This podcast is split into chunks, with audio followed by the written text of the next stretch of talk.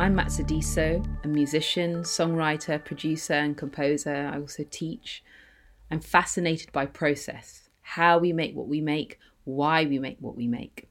As a musician, I'm always learning from and inspired by other creatives, other musicians, artists, the arts itself, people, in short, life, all inform the music I make. And I think that learning from others enriches not only our own art, but the arts. And why holding up the ladder? Well, because we're all trying to get somewhere, and I think we build something stronger if we help each other, if we hold up the ladder rather than pull it up from under us as we climb. I'll be talking to all kinds of creatives about process, lessons learned, things that inspire us, the music we're listening to, what makes us who we are, and the help we've had along the way. So join me as we climb, holding up the ladder. Today's interview is a dream come true for me. You'll hear a lot of hyperbole and excitement during this interview, but this was not only my happy place, it was my is this really happening place.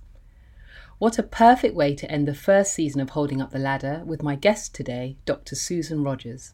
For those of you who may not know, Susan is most famous for being Prince's sound engineer. She's responsible for recording, in my opinion, some of Prince's best work Purple Rain, Sign of the Times, Around the World in a Day, and Parade. He was extraordinarily prolific. So at age 24, he was embarking on his sixth major label album. That was Purple Rain, his sixth. And he's 24 years old. And then consider that of those albums, he played 90% of just about and, and was capable of playing, other than horns, live horns, which I don't think his first records had any live horns. He was capable of playing every instrument Incredible. Nobody plays that well and sings that well and writes that well and is that prolific Mm. and manages his career with such a keen business acumen and on top of all that isn't from the industry There's some music I love just for the sheer fun of it. It may not be very sophisticated, but it just makes me happy. Then there's music that I don't particularly love, you know, it doesn't move me, but I appreciate it for the technical musicianship involved.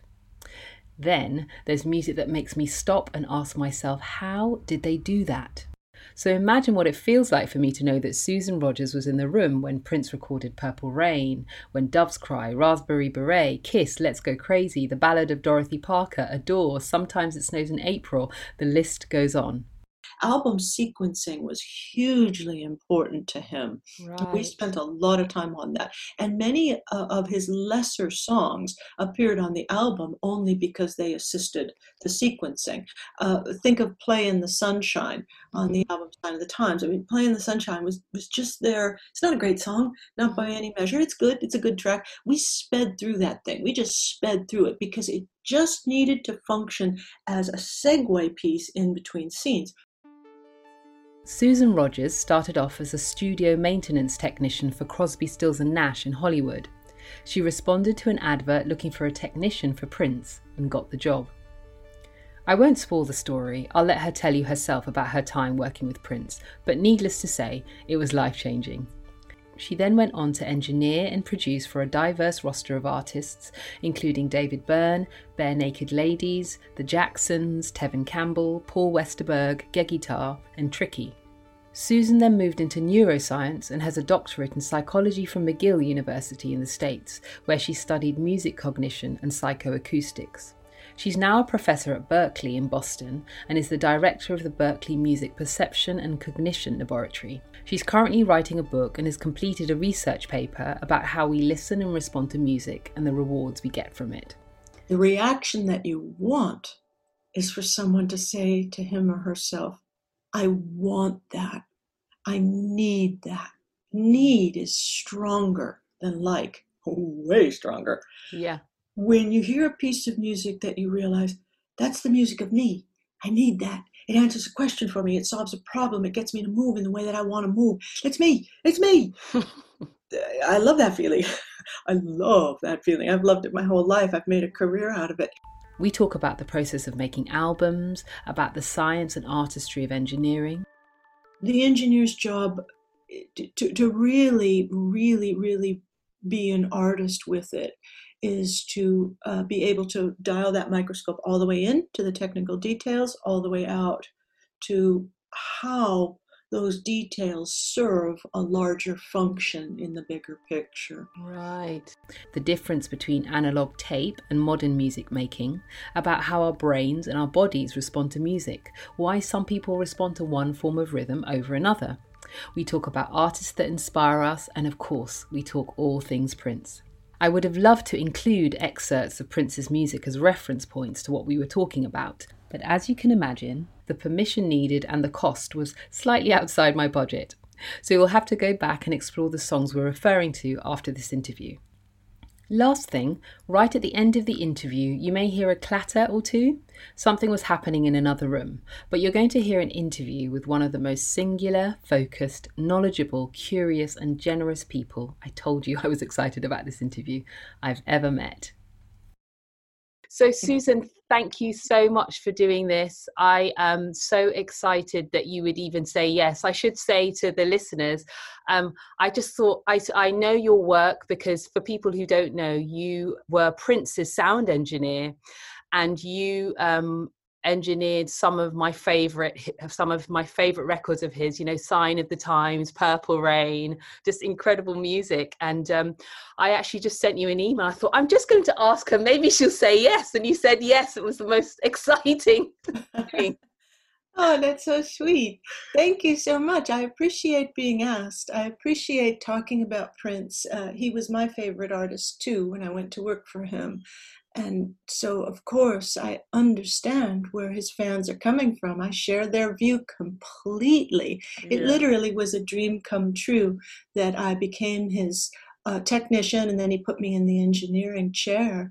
Uh, so, the way that that happened was I uh, was born and raised in Southern California, about 45 miles outside of Los Angeles. And as a kid, I just was passionate about records. I, I, I wanted to be involved somehow in the art of record making, but not as a musician or a mm. performer or songwriter. I don't do anything like that, and I have zero passion for it. I just wanted to be a, a on the receiving end of music. That's where mm. my musical engagement happens. So, uh, in order to do that, at around age 21, I moved the short distance to Hollywood and I started just preparing myself to enter this business. This business really likes people who are self starters, who are intrepid, who mm-hmm. have their own momentum, who aren't standing by the side of the highway with their thumb out waiting for a lift, but who actually are, they're willing to walk the distance if they don't have a car. And I was one of those people. I was highly motivated. Mm. So I, I got books and I studied on my own. I studied um, the basic principles of electronics and acoustics and magnetism and mm. the basic recording techniques. And so a company in Hollywood picked me up. They were called Audio Industries Corporation. I was with them for a few years and they trained me to repair consoles and tape machines. Then uh, Crosby, Stills, and Nash lured me away uh, close by in Hollywood to their studio. I worked for them, and occasionally my role with them was their studio maintenance technician, keep everything running, but occasionally they'd put me in sessions as the assistant engineer when our regular assistant was busy. So I was doing that when I heard through the grapevine that Prince was looking for a full time technician. He had just come off the 1999 tour mm-hmm. and uh, he was he already started some of the recording for the album Purple Rain. He was planning the movie. He had big plans for this sixth album he was going to do. So he needed a full time technician in Minneapolis. And when I heard through the professional grapevine that he was looking, well, that was that was my job. I mean, uh, I, was he was my favorite artist in the world. I had seen him on tour on the Dirty Mind tour and the Controversy, no, the 1999 tour. I uh, had all of his records. I'd been a fan since day one. The very first time I heard him uh, on on black radio in Southern California, I heard his first single, "Soft and Wet," and like realized right away, oh my gosh, this is the artist I've been waiting for. yeah. and so I, I interviewed and, and I, uh, they hired me and I moved out mm-hmm. to Minneapolis and and joined him just as Purple Rain was coming together. It was a really exciting time. Mm. And you know what I, I love about that? Because Prince was actually only 24, wasn't he, at yes, the time? Which is just insane to me. Yeah. And and the thing that always strikes me so much about him is that as a musician, he played every instrument like it was his first instrument, you know? There's if you if you list the ways in which Prince was extraordinary, I believe that that list is longer than for any other artist. Mm. He was extraordinarily prolific. So at age 24, he was embarking on his sixth major label album. That was Purple Rain, his sixth. And wow. he's 24 years old. And then consider that of those albums, he played 90% of just about and, and was capable of playing, other than horns, live horns, which I don't think his first records had any live horns. He was capable of playing every instrument.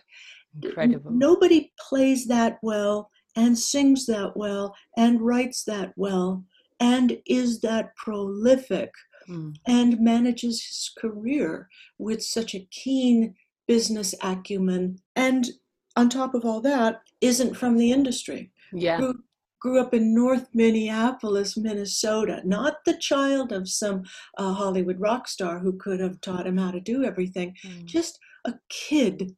And on top of that, on top of all of the records he was making for himself, he did something extraordinary that no one's ever done. Prince created his own competition. He mm. recognized that just like Seattle in the 90s, just like Laurel Canyon in the 1970s, that where there is a scene, well, certainly London with the punk scene in the, mm. in the late 70s, where there is a scene, you've got greater momentum and greater attention. And so he created his own competition. He created the Time, he created Vanity Six, he mm-hmm. developed and created Sheila E. So it would appear as though there was more than one artist coming from this Midwestern town. Essentially, there was not. Mm. There was Prince. yeah. no one's done that. No one could do that. So yeah. to keep to keep up with him at that frantic pace mm. of writing, recording, touring, gigging, rehearsing. I've never seen anyone who even comes close yeah. to matching him for that ability. Yeah, absolutely. And what I'm really interested in, I'm trying to imagine, you know, what the process was like when you're creating with him, because I've seen like documentaries with him and he could essentially do everything himself, including the engineering. so, when you're there what exactly is you are you doing? You started out as a technician so you were repairing things but you moved on to being an engineer. How how was that process? Tell me a little bit about how that worked and how you two worked together. So the technician's job is to keep the gear running and the engineer's job is to sculpt the sound so it reaches its final destination mm. and to make sure that you can retrieve it from its destination whether that's analog tape like it was in our day or it's a hard drive um, it's no good if you store something somewhere and it doesn't come back so it's all, all the technical aspects as well as the artistry of sculpting sounds that's in the hands of the audio engineer um, starting as his technician, I repaired some broken equipment that he had there and got a new console installed. But he figured, and he was smart enough to recognize that if you know how the gear, if you know how to wire up the gear, you, you can engineer, you can use the equipment, in other words. So it, it's actually in the business, those are distinct roles. Mm-hmm. Yeah. So Prince was wise enough to recognize that if you're an audio technician and you can repair the equipment, well, you know how it works, so that means you can use it.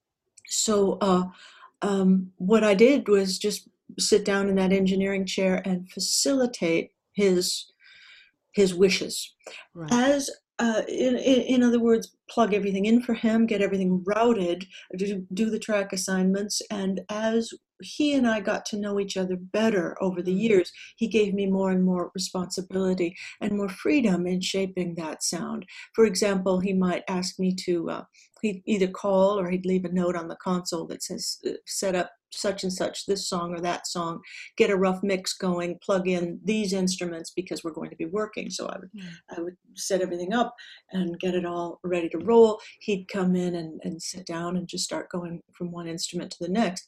When we were working on a brand new song, the way he liked to do it was um, he'd usually call. I, I, usually would never get enough sleep, so I would have been asleep for maybe four hours or five hours, and be woken up with a phone call, and he'd say, "Susan," and he'd tell me what he wanted, and uh, I'd immediately just shower, dress, get to the house as fast as possible, and in the home studio. This is before Paisley Park was built. Yeah my job was to give him everything he had asked for in that list, which might be drum machine, uh, mm-hmm. routing all that, or it might be acoustic drums, miking up the drums and getting sound and, and bringing those faders up, plugging in all the instruments that he had requested. Of course, he had a variety of keyboards to choose from, so he would mm-hmm. say which specific instruments he wanted set up.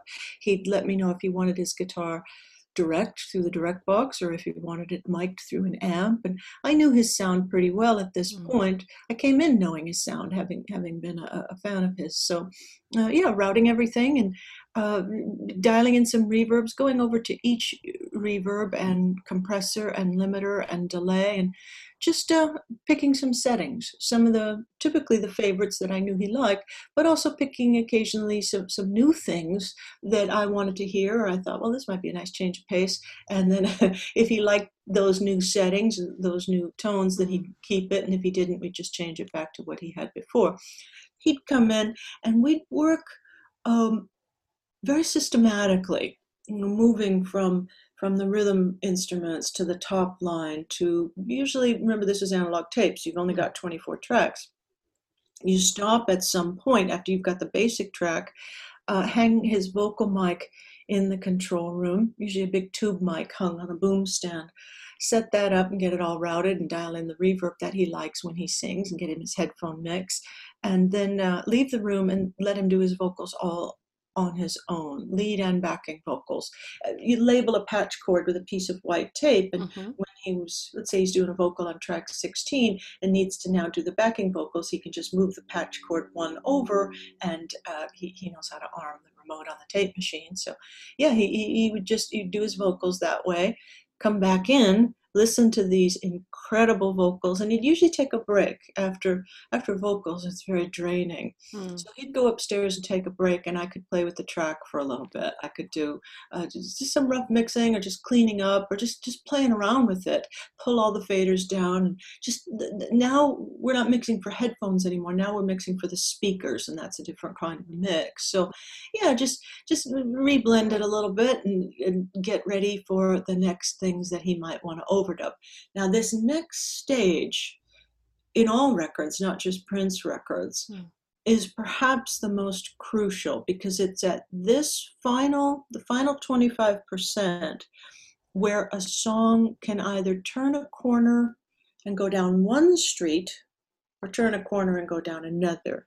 And those streets were for him and for other artists as well.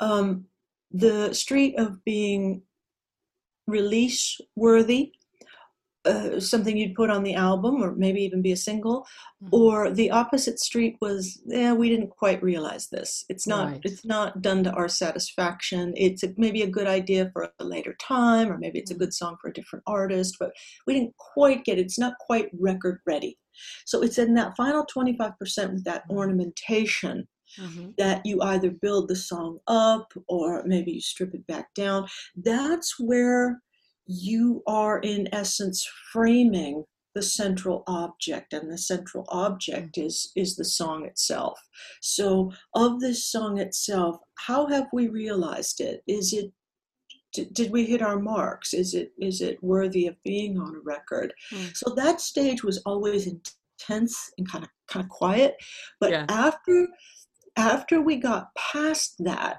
and we knew what this was, that's when he got talkative. And that's when he would just open up because now all the hard thinking is mm. done. And uh, then he would start getting talkative and he'd talk about what's going on in his life or not his personal life, his yeah. business life, uh, things that are on his mind. He might call band members and have band members come down if he had done all the instrumentation himself. The exception, of course, was Eric Leeds on saxophone, because mm-hmm. saxophone was one instrument he didn't play. So that was if we were working on our own. But a lot of times we were working with the Revolution. Right. At rehearsal, and there was recording equipment set up at rehearsal as well. In that case, he'd teach the song to the band on stage, they'd come up with their own arrangements. I mean, you've got Lisa Coleman, you've got Wendy Melvoin, you've got Matt Fink. They're going to come up with their own parts. Mm.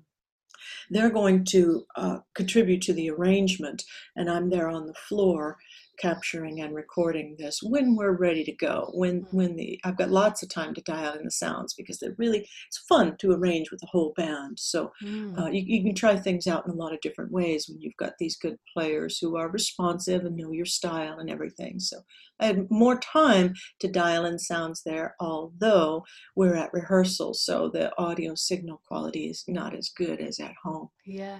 So I, I didn't realize because I was listening, obviously, listening to some of your interviews that Let's Go Crazy, for example, that was recorded and live, wasn't it? Like live, it was during the mm-hmm. rehearsal space. Yeah.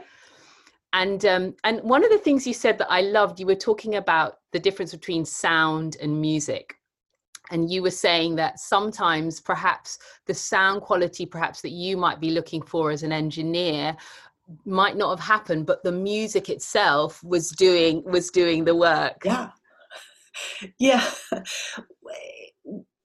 audio engineers and technicians, and I suppose this is true for video and for film, for photographers, you can lose sight of the forest when your goal is to become an expert at trees.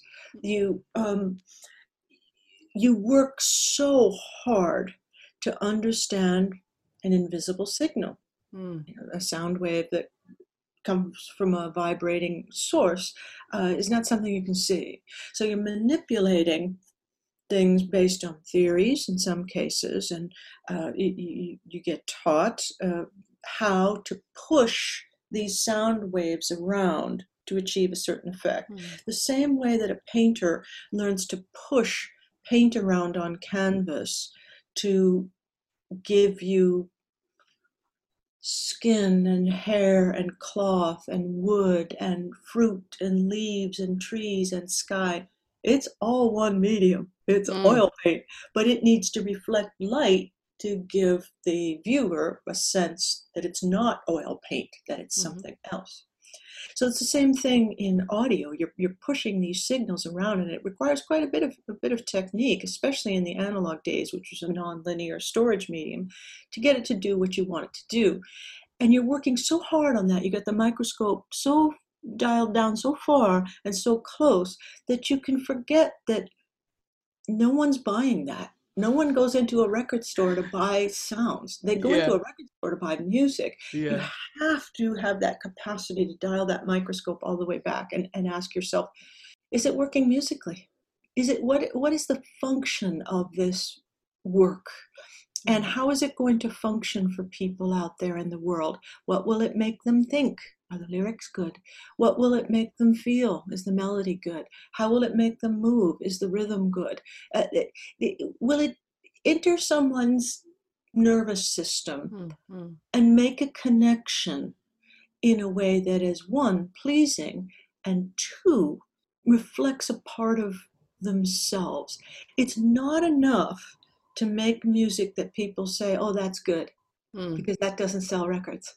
Yeah in class with all my students all the time, they're always playing me things that I think are good. That's great. Mm. But I don't need to own that record or play it again. The reaction that you want is for someone to say to him or herself, I want that. I need that. Need is stronger than like, way stronger. Yeah. When you hear a piece of music that you realize, that's the music of me. I need that. It answers a question for me. It solves a problem. It gets me to move in the way that I want to move. It's me. It's me. I love that feeling. I love that feeling. I've loved it my whole life. I've made a career out of it. When you have that response to music, what it means is those performance gestures, that work has tapped something in your psyche that is true. Mm. It came from something in the psyche of the musician that was true, and it entered your psyche, and you went, Yeah, recognition, that's me too. I'm that too. Only you've got the skill to play and sing and write. I don't have that skill. But listening, I recognize, Yeah, you're totally mm. expressing mm. me. Mm-hmm. Prince was smart enough to recognize that. Um, he was smart enough at age 25 to recognize that his fans who came to his shows weren't interested in him as much as they were interested in themselves. That right. in him they saw a reflection of a person or some aspect of themselves that they would like to be mm. or that they, they relate to and don't actually show. So back to the engineer's job. The engineer's job to, to really, really, really be an artist with it is to uh, be able to dial that microscope all the way in to the technical details, all the way out to how those details serve a larger function in the bigger picture. Right. That's so great.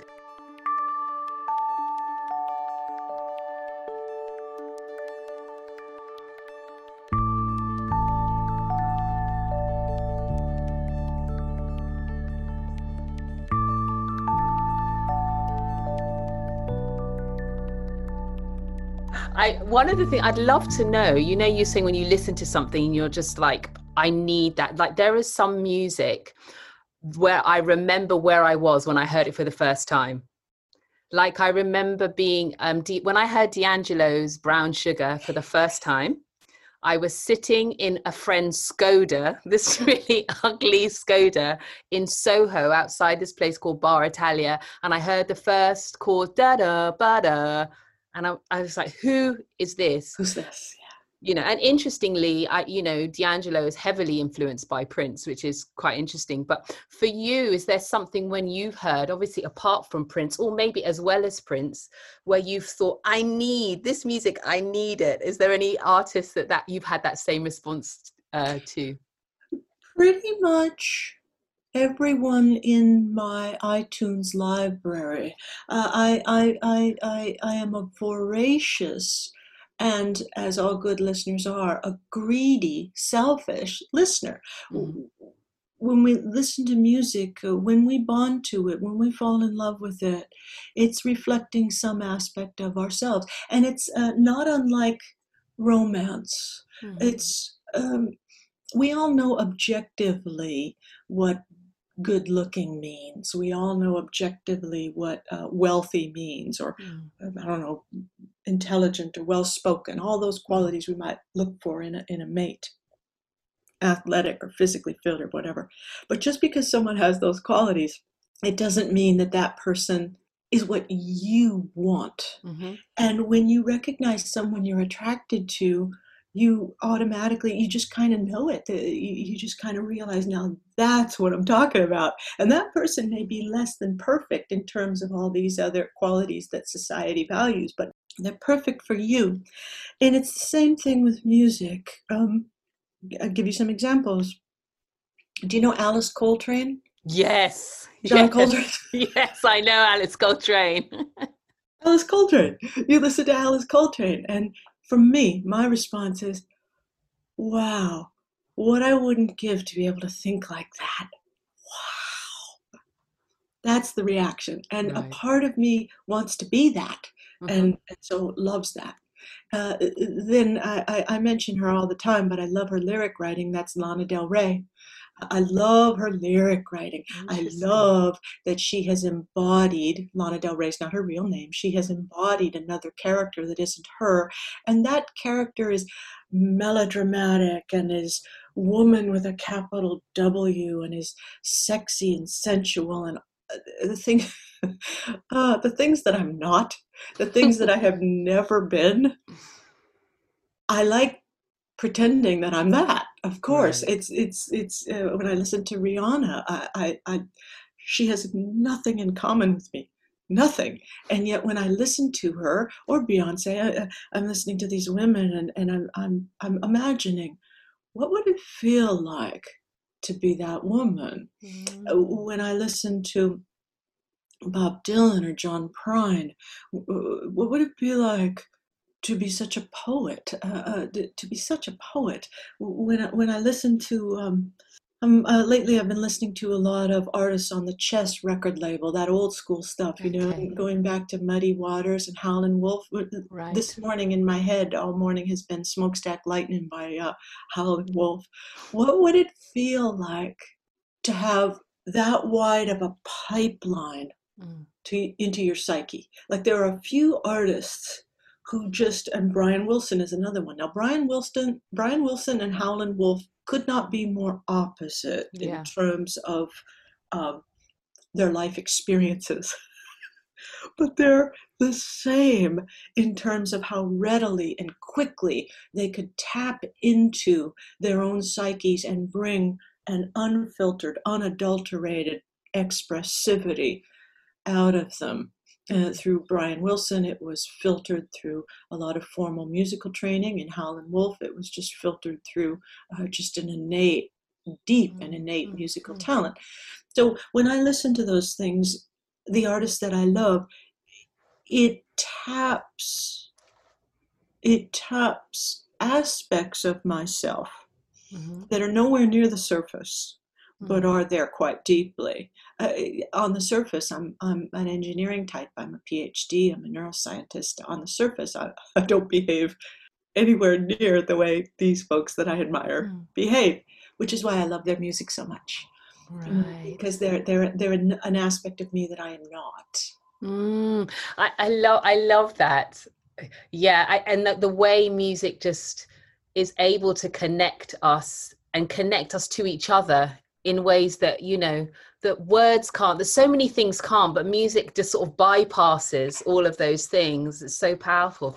There's a phrase that i've i've heard you say where you're quoting prince and you talk about music being like the street you live on. Mm and, and this sort of resonant frequency where you're you're everyone is like vibrating your your body is almost responding to the thing you're listening to so tell me a little bit about a bit a little bit more about that especially because you know you're in the sciences and the work you do with psychoacoustics and neuroscience tell me a little bit more about that well, I'm currently researching it. I have a uh, co-author. Uh, he and I are are signed to Norton Publishing, and we're writing a book right now uh, on music listening.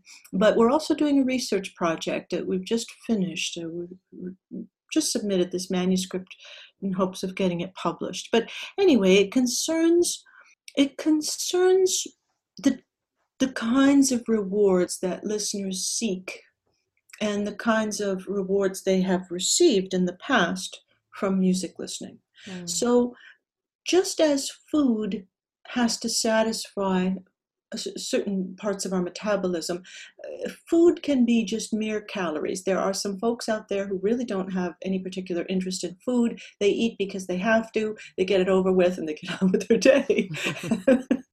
and there are some folks who are foodies and are gourmands and who want their relationship with food to be uh, a really enriching experience. Mm-hmm. And then there are the folks who are addicted to it and who, who eat too much. And there, there, are all kinds of ways in which we can interact with the stimulus that is food.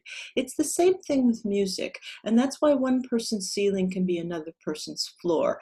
When I'm seeking music to satisfy me, I personally, as we all do, so there's nothing unique about that, I've got a sweet spot for where I like the rhythm and for where I like the groove.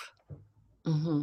I, I know right where I want that snare to land, mm-hmm. and I know how, the relationship I want between that hi hat and that snare. I know the dynamic that I'm seeking in the arc of a song. Rock mm-hmm. music, for example, traditionally is verse, then chorus. The chorus gets really big, and then verse, and then chorus, and then there's bridge, which takes us to another plane, and then we chorus out that's all well and good. But for me personally, my body is most responsive to and more deeply satisfied by um, the format that's typically adopted in rhythm and blues music mm-hmm. uh, and a lot of soul music where you just just get a groove and as prince used to say to his band on stage once you get that groove don't move yeah don't move and you just let that groove not move for four minutes, five mm. minutes, six minutes, and at the end of four, five, six minutes, it's killing, killing because yeah. it feels so good. Yeah. that groove, that groove's got to be just right. I mean, one little slip, and you've broken the spell. Yeah. Uh, we uh, we recognize that many of us uh, like our music to engage us from the waist down. Music with hips. Mm-hmm. Um, I personally, that's the street I live on. I've always personally been most engaged by music um, based on its rhythm. Uh, that, that, that, that's, that's my groove.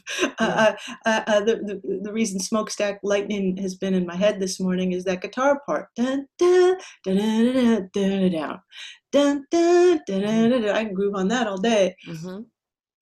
So groove based music is going to engage you from the waist down. But many of us, and I'm, I'm one too, we love melody. We love mm.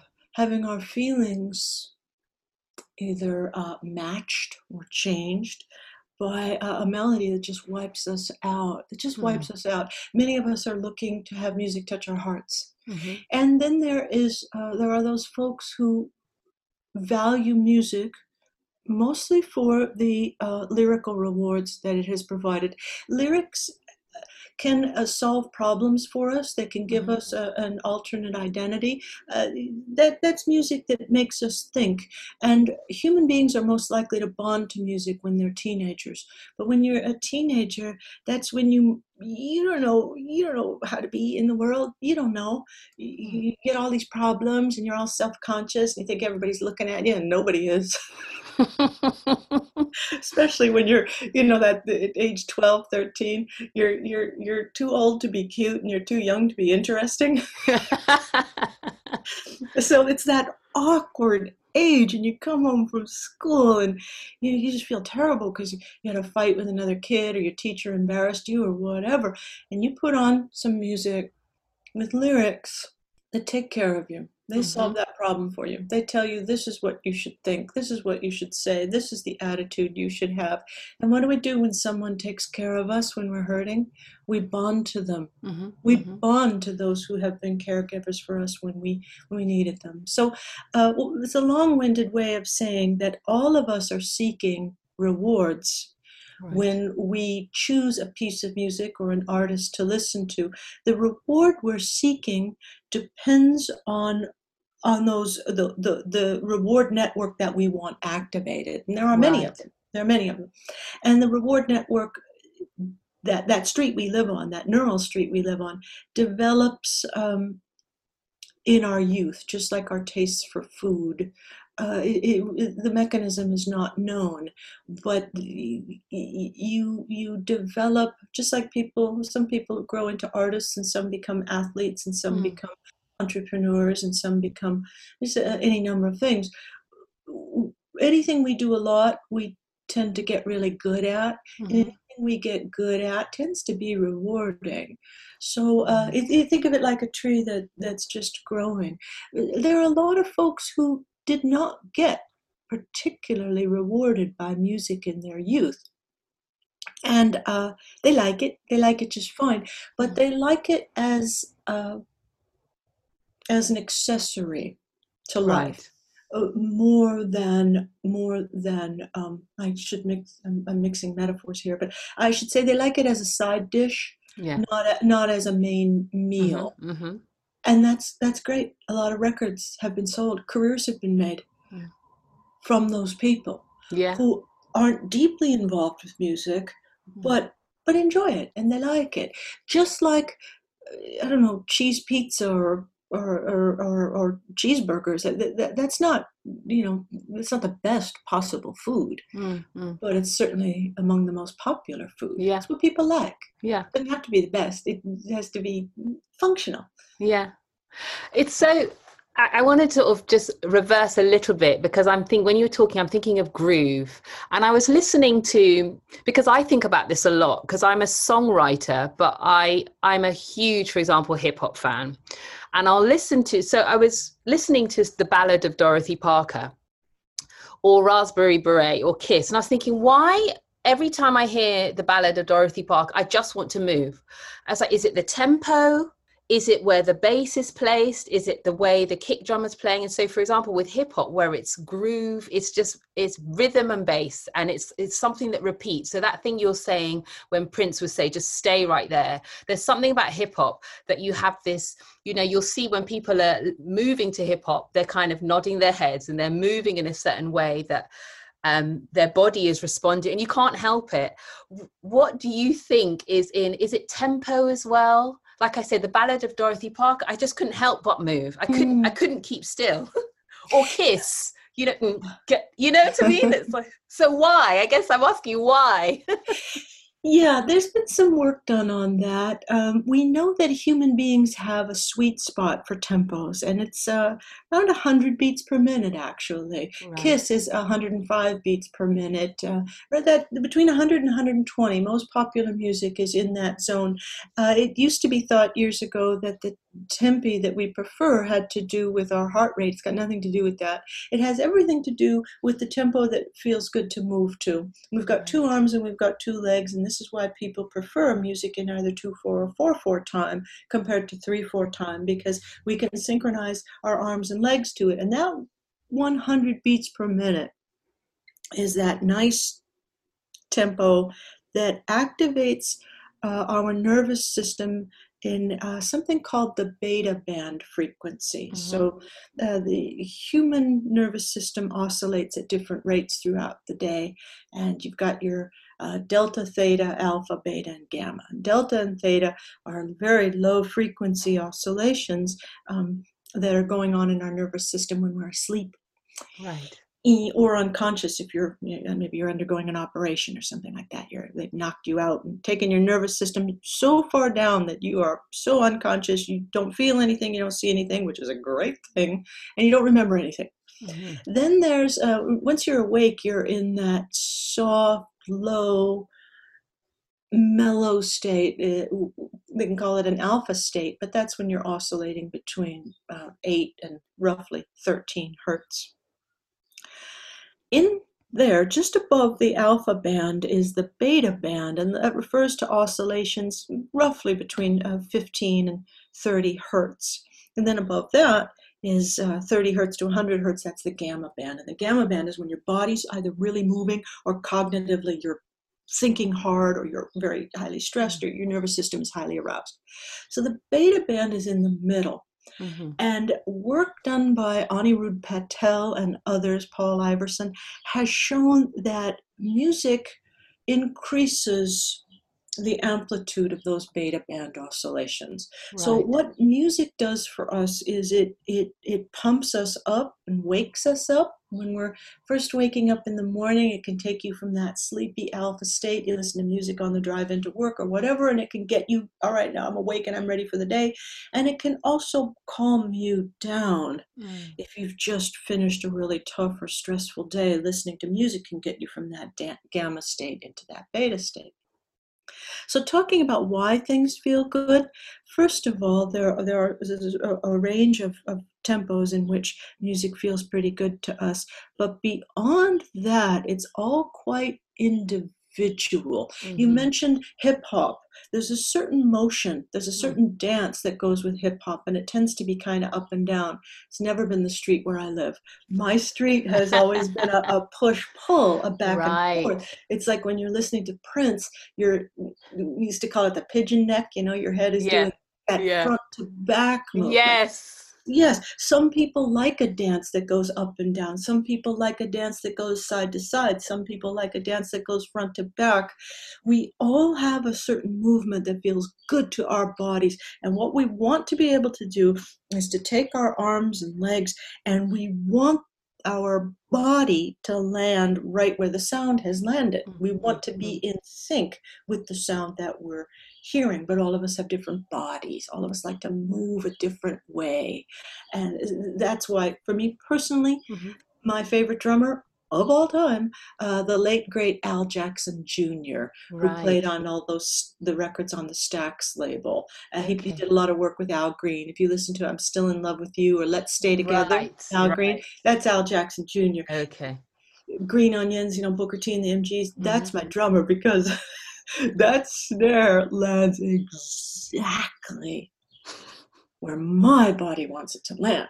Could not be more perfect. But other people will listen to, to, Al Jackson Jr. and they might go, "Oh no, no, no, this isn't right. Not right for me," yeah. because they, they they they want they want their signal to to to synchronize with their own bodies, and that's mm. going to be just ever so slightly different. Mm. Now, it's not just the drummer who's carrying the rhythm. Remember that vocalists can either be in front of the beat they can be behind the beat they've got yep. this phrasing that can slip and slide and uh, sometimes we want our singers to be on the beat and sometimes we love a singer like can be a frank sinatra or an ella fitzgerald or a more modern singer linda ronstadt was great at this who can be way out in front of the band in mm. such a mm. just freaking amazing because she's she's she's leading the dance yeah. and the band yeah. is following her and supporting the mm. words she's saying. Uh, Scotty Moore, who was the guitarist for Elvis Presley, uh, Scotty talked about Elvis's acoustic guitar playing, and he said Elvis was the drummer for all intents and purposes. I'm paraphrasing him, but wow. he said uh, it was Elvis. Elvis led on acoustic guitar. We just followed Elvis. When you listen to that early Elvis stuff, you hear Elvis's El, the pure musician that Elvis was when he started. You hear that on acoustic guitar. You you you, you hear mm. his influences, and you hear that that he listened to the musicians around Memphis, and he knew how they played, and that was the sound he was going for.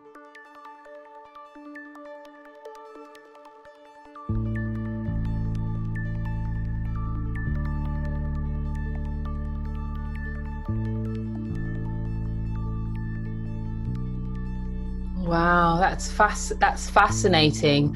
I'm just thinking of people like um, Rickie Lee Jones or or um, Joni Mitchell or Tom Waits, who weren't i wouldn't call them percussive well not because you're not talking about percussiveness but you're talking about sort of how the the vocals are also part of the rhythm but mm. in the sense of them shaping i mean they're also lyrics so they're all the things you're talking about you know how we connect yeah. to words but there was something about like if i hear rickie lee jones sing also because she has such an unusual voice I'm totally transported straight away. It's like it's taken me somewhere else. It's the it's not and it's not just the sound, it's it's how she almost I think a bit like Joni Mitchell and Tom Waits, they're poets with their voices.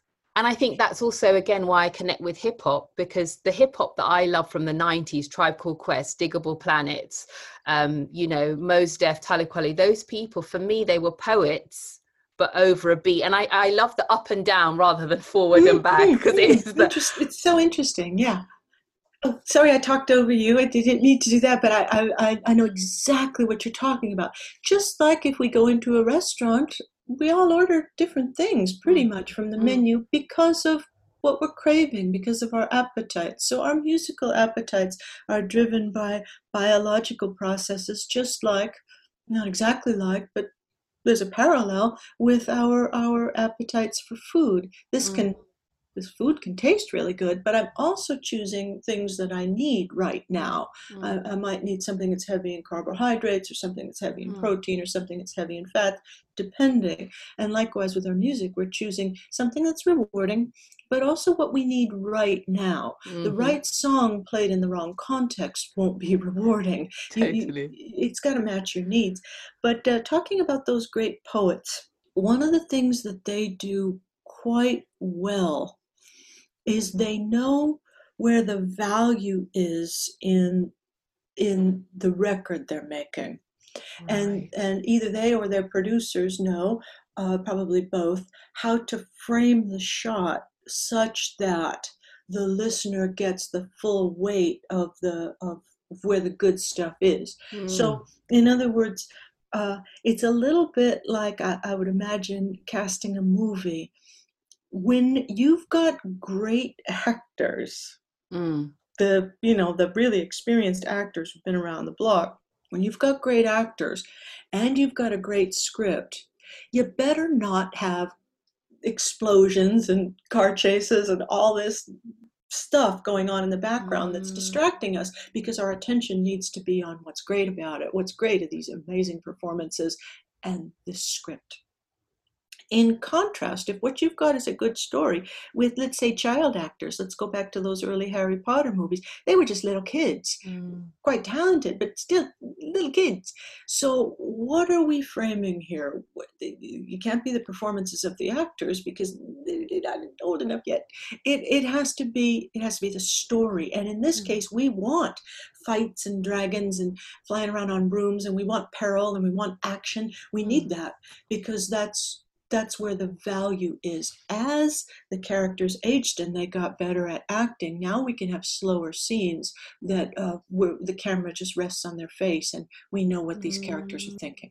So, likewise with music, what a producer has to do is assess what's good about it and where who, who's carrying the weight of this picture Right. Who's carrying the weight? If you've got a great lyricist, if you got a mm. if you got a Bob Dylan or a Tom mm. Waits or a John mm-hmm. Prine, or you've got a maybe you've got a Joni Mitchell or you've got a Rickie Lee Jones, let them carry most of this picture. Let them be the lead actor, let the vocals be the lead actor, and then you're going to need you're going to need some supporting actors, mm-hmm. but that can just be the instrumentation and you need to uh, I mean you in your arrangements understand the role of the supporting actors. Mm. Working with this this lead actor who is giving us an experience. You think about framing the shot in terms of will it be a close up or will the, will it be wide? Should we see the horizon here or should it feel claustrophobic? All of these things matter in, in record making just yeah. like they do in, in movie making.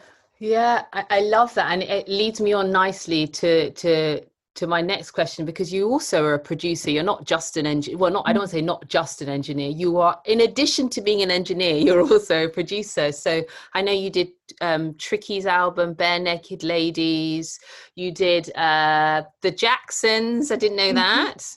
Um, Patti LaBelle is that is that did you do Patti LaBelle no, I never did. Uh, now, sometimes you work on a record with a different artist, and then uh, that, like for instance, I did a record with David Byrne. It was a song mm-hmm. that wasn't released. It went to Selena Gomez, and she ended up doing it. And so on my discography, it might list an right. artist I never worked with, but uh, it's on my discography because I'm responsible for some of the tracks. I so, no, see. unfortunately, I would have given anything to work with Patti LaBelle, but unfortunately, yeah. I didn't see. Okay. Well, that's that's great because I mean, you have a a really solid uh, body of work that's so actually so diverse. That's actually the thing that struck me how diverse it is.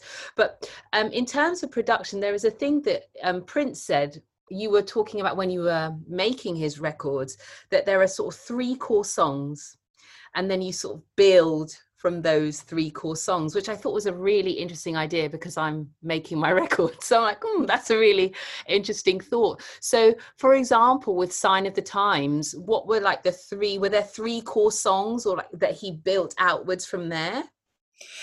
Well, it can be more than three. Uh, the reason that his albums grew from a kernel or seed mm. of the core songs was because when I worked with Prince, we made albums. He did not give a lot of thought to singles, so much so that on the album Around the World in a Day, he didn't even choose one. He said, I'm just going to release the whole album and the radio stations can play whatever they feel like playing. But he really had very little concern for singles, which may be why he either gave away or nearly gave away two of the biggest, most commercially successful songs he ever wrote, and that's Nothing Compares to You, mm. gave to the family, and Kiss was originally for the band Mazarati, although he, he took it back because he mm. recognized it did have single potential. So we made albums. What Prince mm-hmm. wanted from his fans is that they would sit down in the days of vinyl mm-hmm. and have a 35 minute listening experience. So we we made something that had a beginning, a middle, and an end, that had an arc Mm-hmm. In order to perfect that arc, you would be wise to recognize that great is a big word. And if you think you're putting out an album with 10 great songs, well, good for you. You'd be the first person in history to ever do it. Uh, mm-hmm. Albums don't go like that. Greatness doesn't go like that. What great, all the great albums have in common is that there are a few songs that by most critics' opinion, are damn great. Mm-hmm. So that's what he tried to do is is to find the songs that would be the seed of this record that would have some cohesion, something mm-hmm. in common between them, and would form the, the record's outlook and its philosophy. Other songs would then be chosen to complement that seed so that it would have momentum at the beginning, so that it would have more than one peak as somewhere in the middle, and so that it would end on the note he wanted it to end on. Album sequencing was hugely important to him. Right. We spent a lot of time on that. And many uh, of his lesser songs appeared on the album only because they assisted the sequencing. Uh, think of Play in the Sunshine on the mm-hmm. album Sign of the Times. I mean, Play in the Sunshine was, was just there. It's not a great song, not by any measure. It's good, it's a good track. We sped through that thing. We just sped through it because it just needed to function as a segue piece in between scenes, just like a great uh, television program that's maybe 30 minutes long or so, 45 minutes long. Is going to have it can't have all action scenes. I mean, it's going to have the the, the, the, the, the momentum in the beginning, and then they're going to do some backstory and then it's like wait for it wait for it wait for it okay all of that was building up to this scene mm-hmm all right, now that we have this scene, our next action is going to go like this, and then it's this. So he, he, he, he taught me that. It, it, it mattered greatly to him. Mm. The, the albums, the, the, the sequence of songs and um, and and how the album flowed, and that's why some of his greatest pieces ended up in the vault because they were great, but they weren't right for the album. That's incredible. Gosh. Yeah.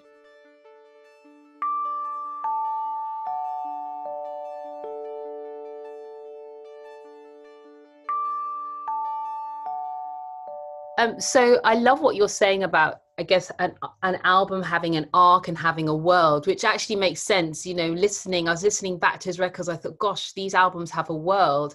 But now, as we sort of advances in technology and we make music differently, and I always say that technology has kind of democratized the arts in many ways. So, yeah I don't need to be a photographer. I can just use my phone and or music equipment is so good now. I don't really need to understand it. But you said something so interesting because I know you teach analog tape class, but you were saying that you know because you used to have just 24 tracks and it meant you had to craft the song so that it would fit these 24 tracks but now we can you know we have auto tune we can shift timings of things you said that it's actually de it deprofessionalizes the recording artist and I'd love for you to tell me a little bit about how you feel about that. Well, um, recording engineers. I won't. I won't. Uh, I think. Uh, let's talk about about engineers, then we can talk about artists. Hmm. Recording engineers in the analog era had to practice their artistry in a in a live session. Mm-hmm. So, for example, you get the band in the studio, and it would be a, a band of four or five players and you put up your microphones and because you had a limited number of tracks the engineers were artists at um, choosing and blending microphones to, you might have two microphones on a kick drum but it can only go to one track. Uh, you might have a top and bottom mic on the snare but you've only got one track to devote to the snare.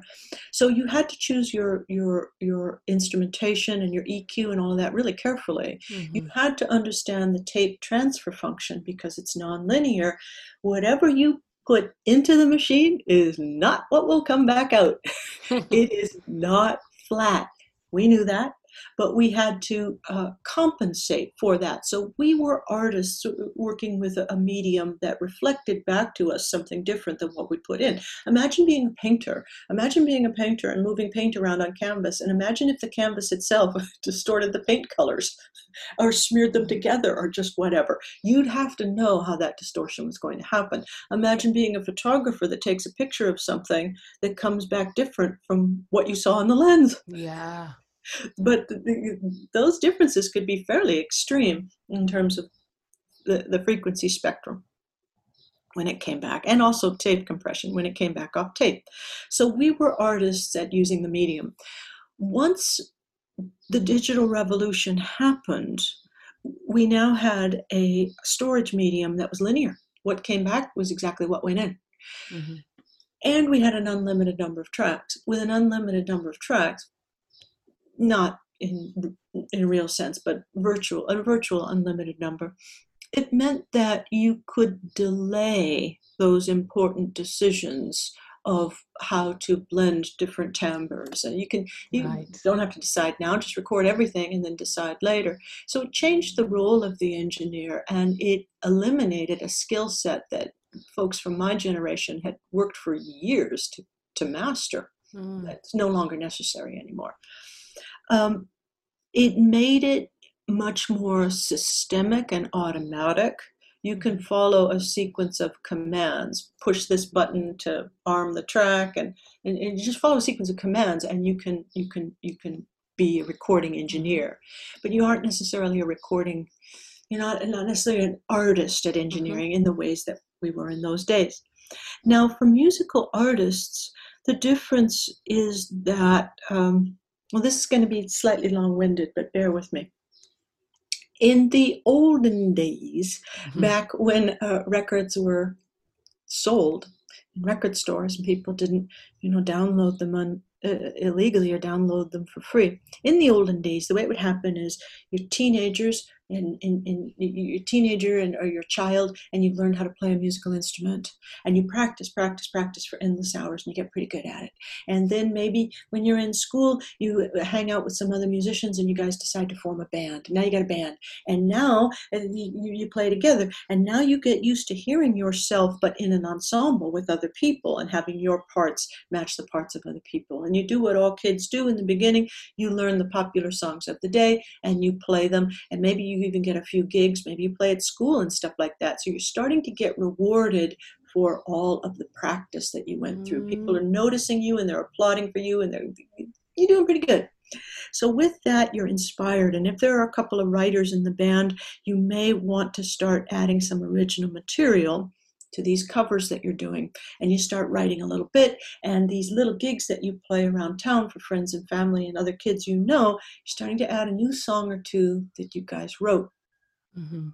If the band manages to stay together during their college years and you're playing college gigs and you're playing in, around a college campus, you might be the first person on a bill with 10 other bands. But if you're good enough and you can live with the humiliation of having your ass handed to you by the next band that took the stage after you was better than you at stage presence you will develop your set your songs your stage mm. presence you'll develop a look you'll develop the skill of connecting with an audience sitting there right in front of you Mm. You'll know which songs in your set turn them off and which songs they respond to. You're performing your trade, you're plying your craft in front of a living, breathing listener right there. Mm. Now, this how, how it used to work in the old days. You'd have to play a lot of gigs, you have to write a lot of material. But if you got good enough and you're moving up that bill, you'd start playing the bigger and bigger clubs. If you, if you can keep it together, keep the band together as well as your sanity. If you can tour and and get known, the talent scouts will come and find you. So the A&R executives would fly in, they'd catch a few of your shows, they'd talk to you, and then they'd if you were lucky, they'd sign you to a record deal. After they signed you to a record deal, the A&R person and the band would find a producer. You choose a producer and you go into the studio mm. and you'd make a record. Mm. You'd make a record at the end of a very long process that right. involved years of building an audience. When I mm. worked with the band Rusted Root, Michael Glabicki, the lead singer, told me, he said, We almost didn't sign with Mercury because we had sold 90,000 units out of our van. Wow. Signed. And that's when, you know, you'd make your own CDs in the 90s. So by the time I saw, as a producer, by the time I saw what was called a baby band doing their first debut record, for the most part, most of them had a fan base already, and they had stage presence, and mm. they had mm. material and a set list, and they'd suffered the humiliation of being on the road with bands that were better than they were. Mm. The competition had brought them up and and, and taught them to. Uh, their talent was contained by a certain kind of pressure, and that pressure is the forces of the marketplace, keeping you on your game. So record making came later after you had a game. Got in you. this in this uh, democratized world a lot of folks think okay i think i'd really like to be a professional musician or rock star or pop star. I think i'll make a record. I see. they start by making a record. No one has ever endorsed your capacity to make a record. No one has seen you live uh, no fans have uh, given you the finger or thrown things at you on stage or uh, turned away in the middle of your most heartfelt song or mm. talked over your performance no marketplace has tried out your product. The product that you are now spending money and time to make and sell. Fascinating. And that's yeah. fascinating. So the difficulty is that this process will um, it will reward some, mm. but the the folks that it rewards have to they have to be quite extraordinary in their capacity to understand the human music connection and to understand what people want mm. without hmm. ever having seen it for yourself. Prince was one of the rare individuals who got hmm. signed at age 18. He did uh, he did gigs, uh, lots of them in high school, but he did he didn't do touring or anything like that mm. before he got his first record deal. He just was happened to be extremely prolific as a songwriter mm. and with a talent, and he had charisma. So the label took a chance on him. But uh, let's let's set those outliers aside for a moment and think about the average artist. Uh, most of them do need to go through those steps mm. of plying their wares in the marketplace of ideas uh, to see whether or not people will like what they're selling. Yeah. And of course, to learn that stage presence, to learn what Prince used to call your camera face. What do people see when they see you? Uh, he would make his band, well, he always re- videotaped rehearsals. He'd make his band watch those back when we were doing rehearsals for a show. This is what you look like. This is what you sound like. This is what people are going to see when they see you. That was hugely important to him. Hugely. Wow. At the, at the rehearsal room at Paisley Park, rehearsal room in the middle, one wall was all mirrors, just like for dancers, but so the band could rehearse looking at themselves. Incredible.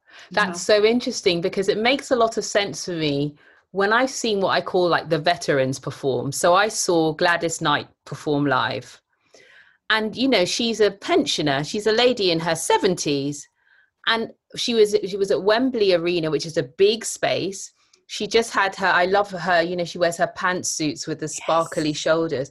And I was amazed at how she could command this whole crowd. And she wasn't jumping up and down, she was just walking. And I thought, but they have what you're talking about mm, the mm. years. Larry Graham, the same. Chaka Khan, the same. That stuff you can't, you can only learn by doing. You know, right. I, I really believe what you're saying. And when they go, when those artists go into the studio to make a record, now there's no audience there, but they know how to sing to that microphone. So they got that piece of metal and plastic right in front of them, and they're in that vocal booth but they know how to deliver to a microphone in a way that uh, helps them deliver to us when we're wearing headphones or earbuds or listening over speakers. They know how to make that connection that extends beyond just the release of air out of their lungs. Yeah. Uh, you mentioned these great performers. One of the greatest I ever saw, I think I'd put her tops on the list, was Etta James. Wow. later in her life, and she had a big band, eight or ten pieces. And I think a couple of her sons were in the band. I'd never before that seen anyone read an audience the way she did. It was at the House of Blues in, in Los Angeles, and she's sitting on this is when she was heavy. She's sitting on a stool in the front of the stage. And with her right hand, she's cueing the band.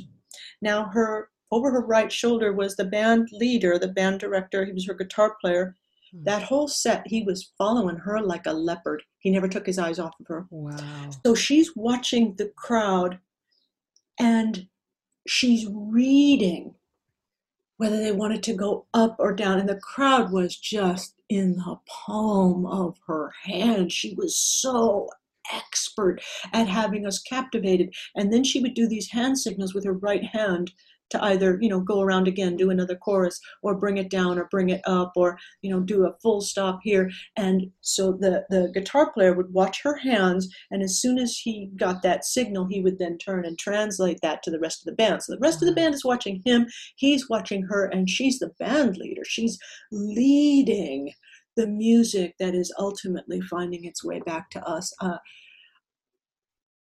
I've seen a lot of live shows in my day by a lot of great artists. Mm. Uh, she took the cake for her capacity to make, to play us, to make that mm. connection with the audience, such mm. that uh, we uh, talk about serving us a, a, meal. I mean, we just could not have been more satisfied Amazing. with that great show.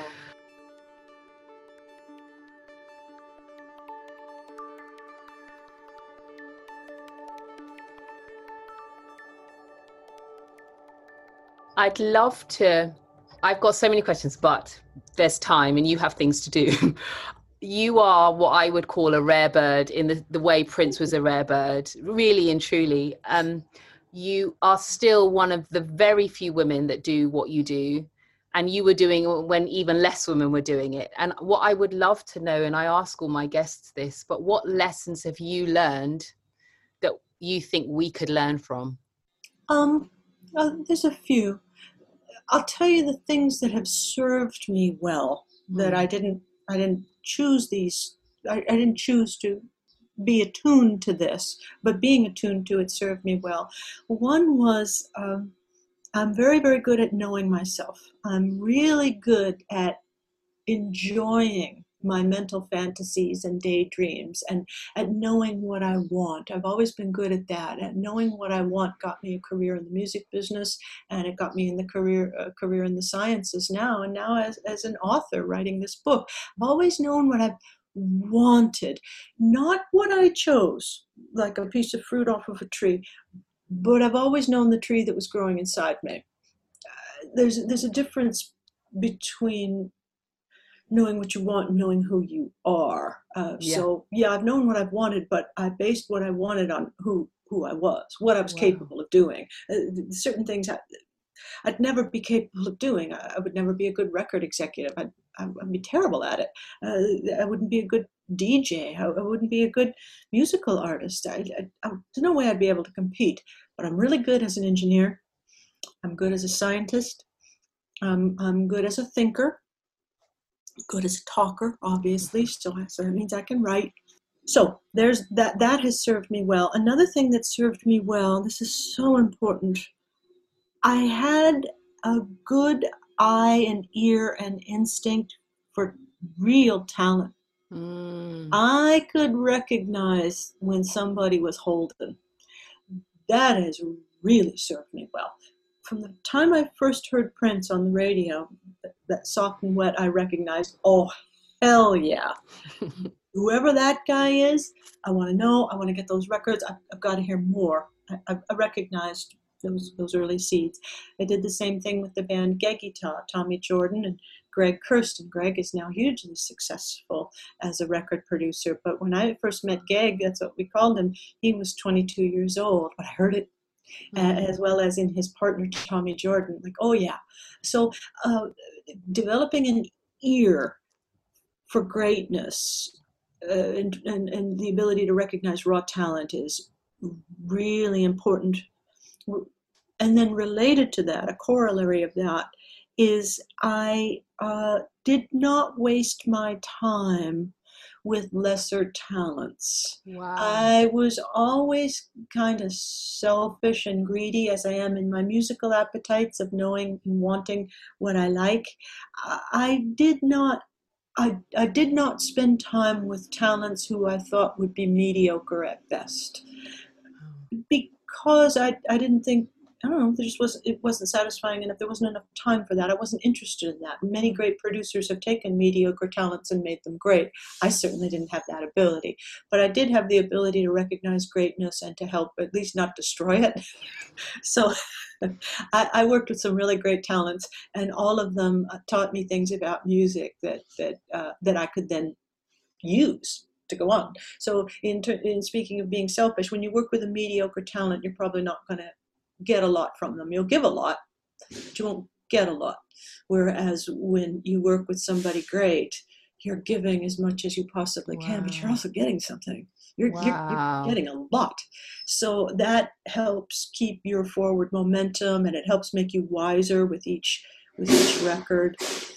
Those kinds of things have served me well. I, I uh, I've also uh, been, of course, the usual stuff. You know, responsible to my clients. Mm. Um, trying to always be tactful and empathetic and, and you know just obeying those good business practices that make people want to work with you again and guarding mm. your reputation so that um, you don't ever destroy it because in yeah. the music business it's, it's, very very tough to get it back if you do destroy it so yeah all that kind of stuff that's powerful stuff my very last question i ask everyone what music are you listening to this is this is one of my many heroes but this is rick hall who was the producer of all those muscle shoals records mm-hmm. which i love so much. Uh, he and Sam Phillips are Sam Phillips from Sun Studios. Um, they're my producer heroes. Um, last summer, I read Peter Guralnick's biography of Sam Phillips, and it, it just rocked my world so hard. I just couldn't believe it. And I just got the Rick Hall book and just started it yesterday and can't wait to finish it. So lately, the last couple of years, I've been going back to that older music and listening to those raw seeds. A lot of music out of Memphis, out of that golden triangle of Memphis and Muscle Shoals, Alabama, a little bit Nashville as well, but more Memphis than Nashville. And then from there, there was Chess Records up there in Chicago, Chess Records, home of Howlin' Wolf and Muddy Waters and Lightning Hopkins and all those uh, Etta James uh, recorded for Chess Records.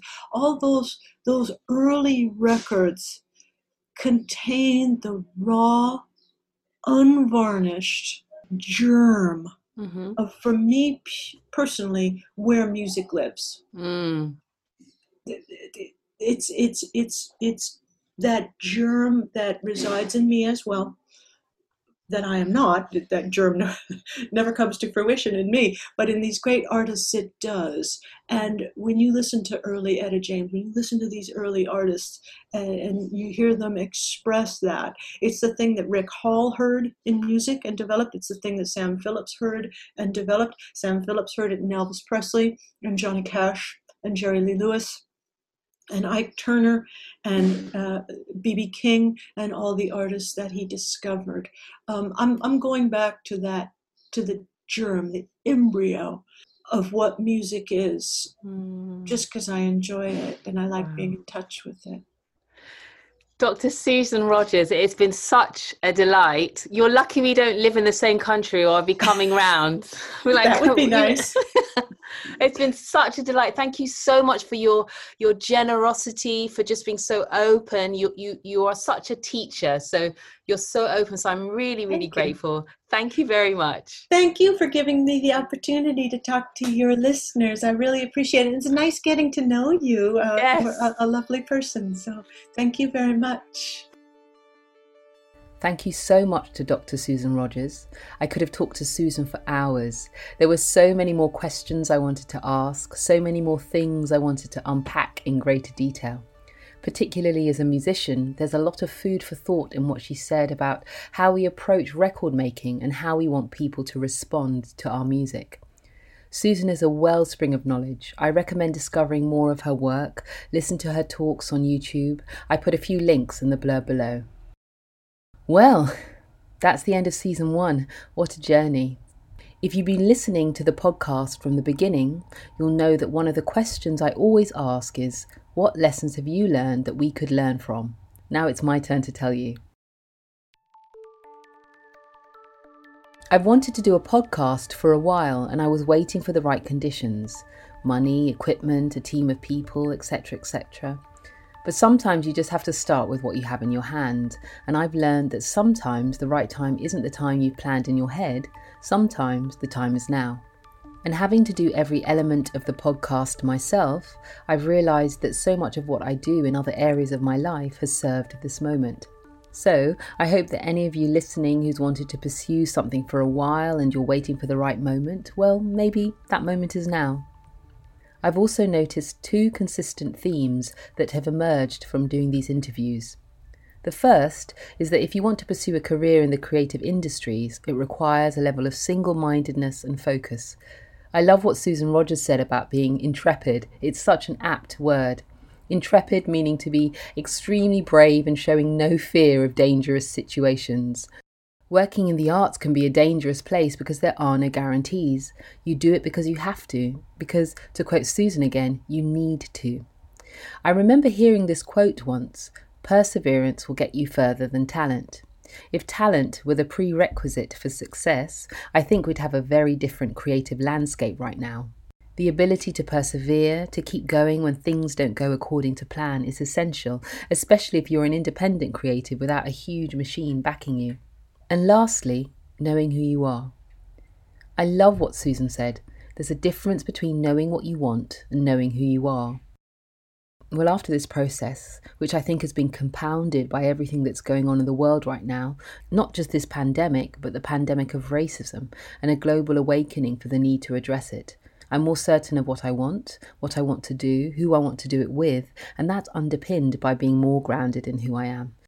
I'm not trying to sound like a self help book, but what I've noted from the people I've interviewed who have really gone after what they wanted and have had a measure of success in their fields is that they have a singularity about them because they just know who they are.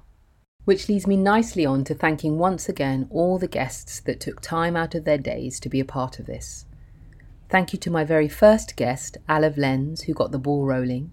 If she hadn't said yes so freely, I'm not sure I would have felt so confident to keep going to Mateo Moeng, Ayana Witter Johnson, Mpo Sabina, Rob Cates, Thomas J. Price, Justice McKerley, Jessica Horn, Lucy Bright, Sarah de Courcy, and the incomparable Dr. Susan Rogers.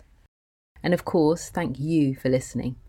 Please continue to share, like, comment, subscribe to the podcast at Holding Up the Ladder, hashtag HUTL.